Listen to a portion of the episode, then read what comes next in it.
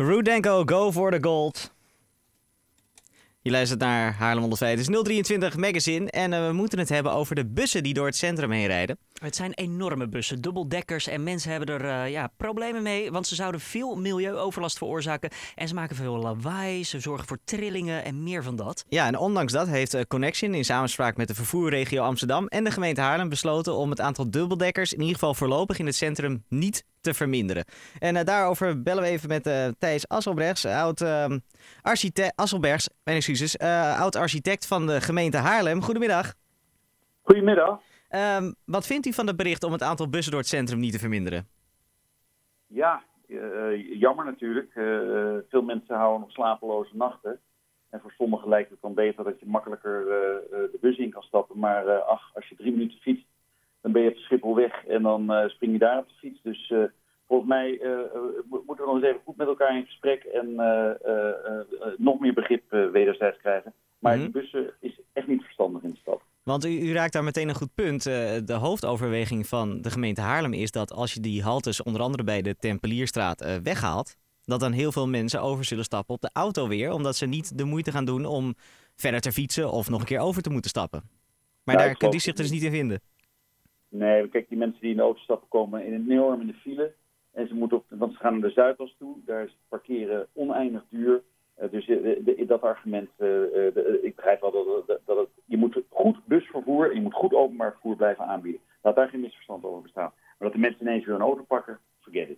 Meneer Asselbergs, is dat dan niet een idee of zou dat heel onlogisch zijn om juist de huizen te verstevigen en geluidswerend eh, te maken? Of praten we hier echt over een onbetaalbaar eh, ja, verzinsel van mij dan? Nou, dat is wel een leuk idee. Maar het is, eh, het is wel de omgedraaide wereld. Want dat betekent dat je enorm moet gaan investeren in, in, in dit soort dingen.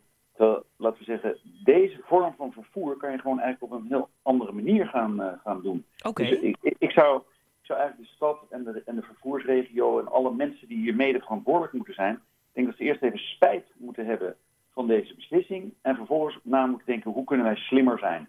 Hoe kunnen wij, hè, in, in Groningen zijn er al voorbeelden, al waar ze eh, alleen nog maar, hè, want die bussen, laat dat ook nog even gezegd zijn, het gaat hier vooral over de dubbeldekkers.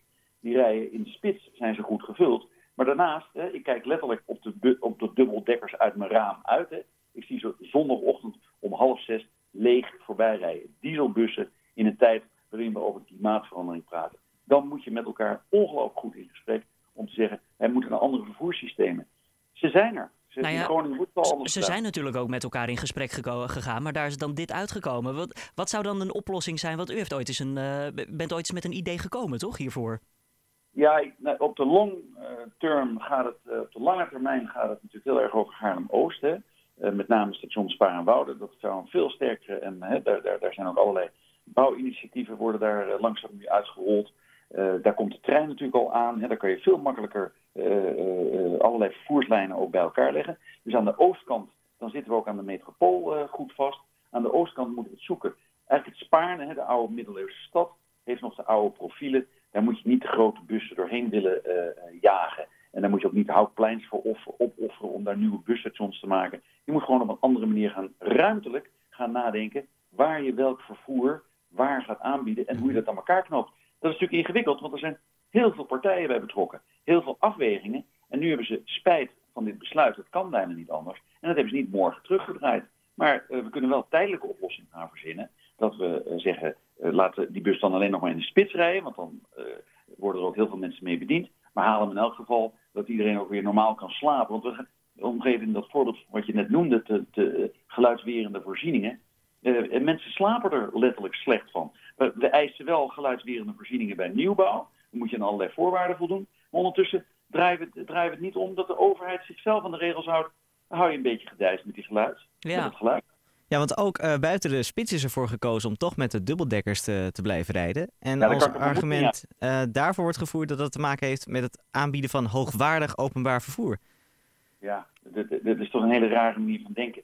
Zoals ik zeg, je, je, kan, je kan toch niet met lege bussen door de eh, lege 20e eeuwse bussen, wat eigenlijk verklede touringcars zijn, eh, openbaar vervoer eh, op zondagochtend, op zaterdagochtend, op, op maandagnacht met lege bussen Mhm. laten rijden. Dat gaat toch niet? Nee, ik, snap dat de oplossing hiervoor nog, nog ver weg is. Want al wordt er besloten om het het centrum uit te halen. dan is het ook niet 1, 2, 3 gebeurd inderdaad. Wat gaat u als bewoner in die omgeving uh, nu als stappen daartegen ondernemen? Nou ja, volgens mij moet je goed met elkaar in gesprek blijven. Laten we dat vooropstellen. Hè? In ja. mijn gevoel is er een niet goed besluit uh, genomen door dit ooit uh, in te zetten. En ik begrijp ook wel dat de bestuurder niet morgen dit heeft opgelost. Dus laten we in elk geval met elkaar in gesprek blijven. Maar uh, het is dus jammer dat men dit toch weer tijdelijk nu doorzet. En tijdelijk, nou dat is zo weer een paar maanden of wat is tijdelijk? Hè? Wat, wat, wat kunnen we met elkaar doen? Dus laten we vooral met elkaar in gesprek blijven.